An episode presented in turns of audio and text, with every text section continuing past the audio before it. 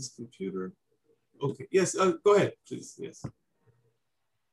So this is Dr. Elizabeth Berman making a recording for the Angel Wing Archives. And I want to welcome everybody who is listening to this, no matter when or where they're listening to it. Welcome, welcome. Um, today, I'd like to talk a bit about the energy of empathy and the energy of compassion because I'm finding, especially in this time of COVID, that these two words, empathy and compassion, are being used a lot. Um, and because of the extraordinary demands that COVID is placing on all people on the planet, um, we're talking or I'm hearing about burnout, right? And what that means, especially for healthcare providers, for first line workers or responders, for mental health providers, what can we do to help them from having burnout during this time in terms of empathy and compassion, which are so necessary and so um, needed for all of us and so when I looked at these two different energies, empathy, compassion, because I don't think those terms should be used interchangeably because I think there's um, a fine discernment that they're two different energies. So the way I'm using empathy is been very loosely and generally defined as one person being able to feel into another person's feelings or experience. And compassion is defined as feeling for another, accompanied by an aspiration to take action that benefits the other. So both empathy and compassion require what we call mirror neurons in the brain. And these are fully functioning by the time we're two years old because children, two year old children all around the globe, across all cultures, respond in a way that when ch- these children are able to perceive other children's distress through the mirror neurons in our brain. It, the mirror neurons allow us to actually feel in our body what it is we're observing in someone else. So this is about part of our biology. It's built into us in terms of our genetics. Now, how that evolves across a lifetime depends very much on the culture we're in. And I can talk about that in a little bit. But what I want to do is to focus now on empathy and compassion. So, empathy is a prerequisite for offering help to someone else. And most toddlers do by the age of two in all cultures around our planet. And they do it apparently automatically. It's kind of built in to offer help to others, even when it doesn't bring any tangible benefit for the toddler that's offering that help or that assistance.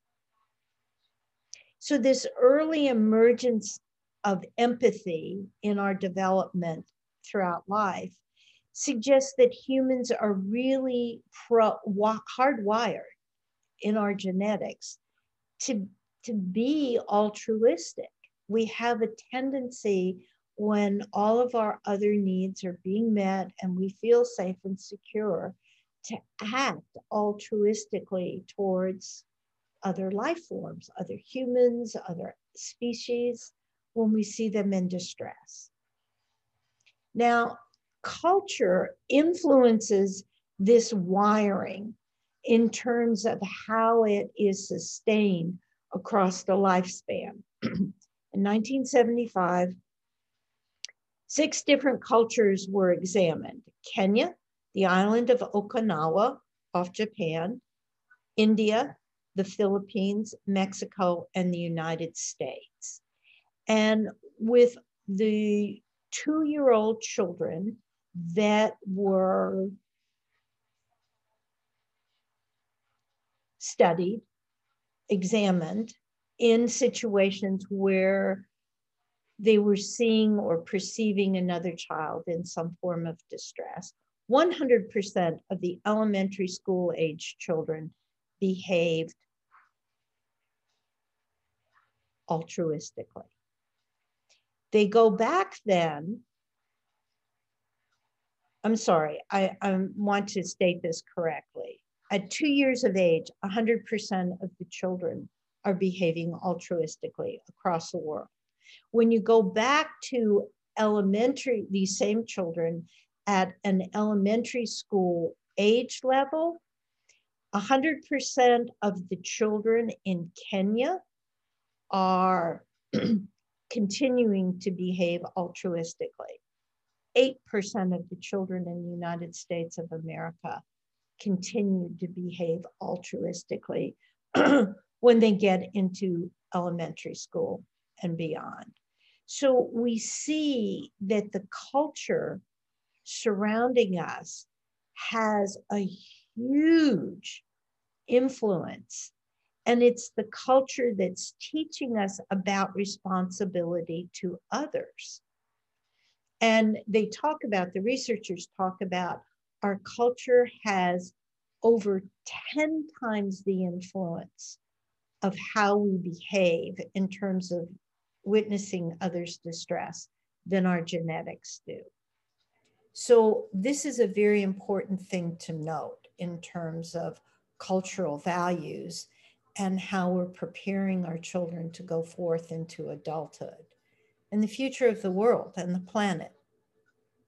So, again, I want to emphasize that empathy is feeling into another's experience, while compassion is the feeling for another's experience that's accompanied by an aspiration, a desire to take action that will benefit the other. And the reason I'm making this distinction is because we're aware now that empathy can become crippling when you identify so strongly with others' sufferings that it begins to overwhelm us.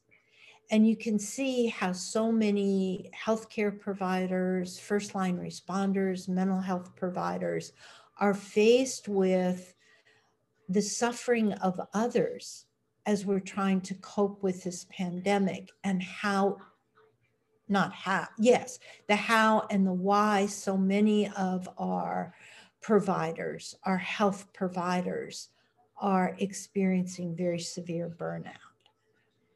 So what we can understand is that compassion has less emotional attachment to what's going on in the others. And it's more of a motivation to do something practical to assist the other. Allowing us to understand that if we can discern what's going on with us, if we can consciously choose to engage compassion instead of empathy, we won't engage these mirror neurons to the point where we begin to have burnout in ourselves. Because when we use MRIs, we can study what's going on in the brain with an empathy practice, and that's continually trying to feel the distress of another person. That this activates the neural networks that are associated with distress and suffering and pain in oneself, as opposed to MRIs of a compassionate meditation, which activates the networks associated with connection, belonging, positive emotion, and maternal love.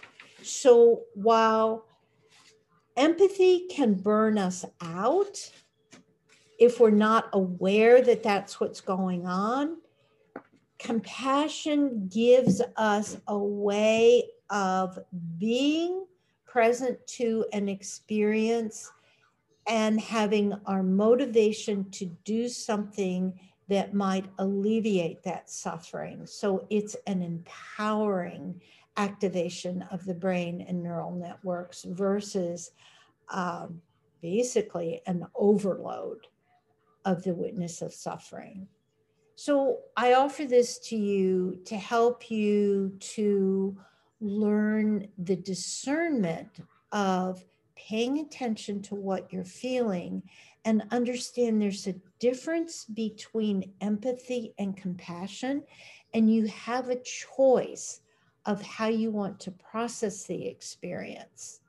And I would encourage you to move to compassionate practices, which empowers you with motivation to do something that alleviates the suffering of others instead of actually experiencing the suffering of others in your own biology. Okay. All right. Okay. So that was only 11 minutes.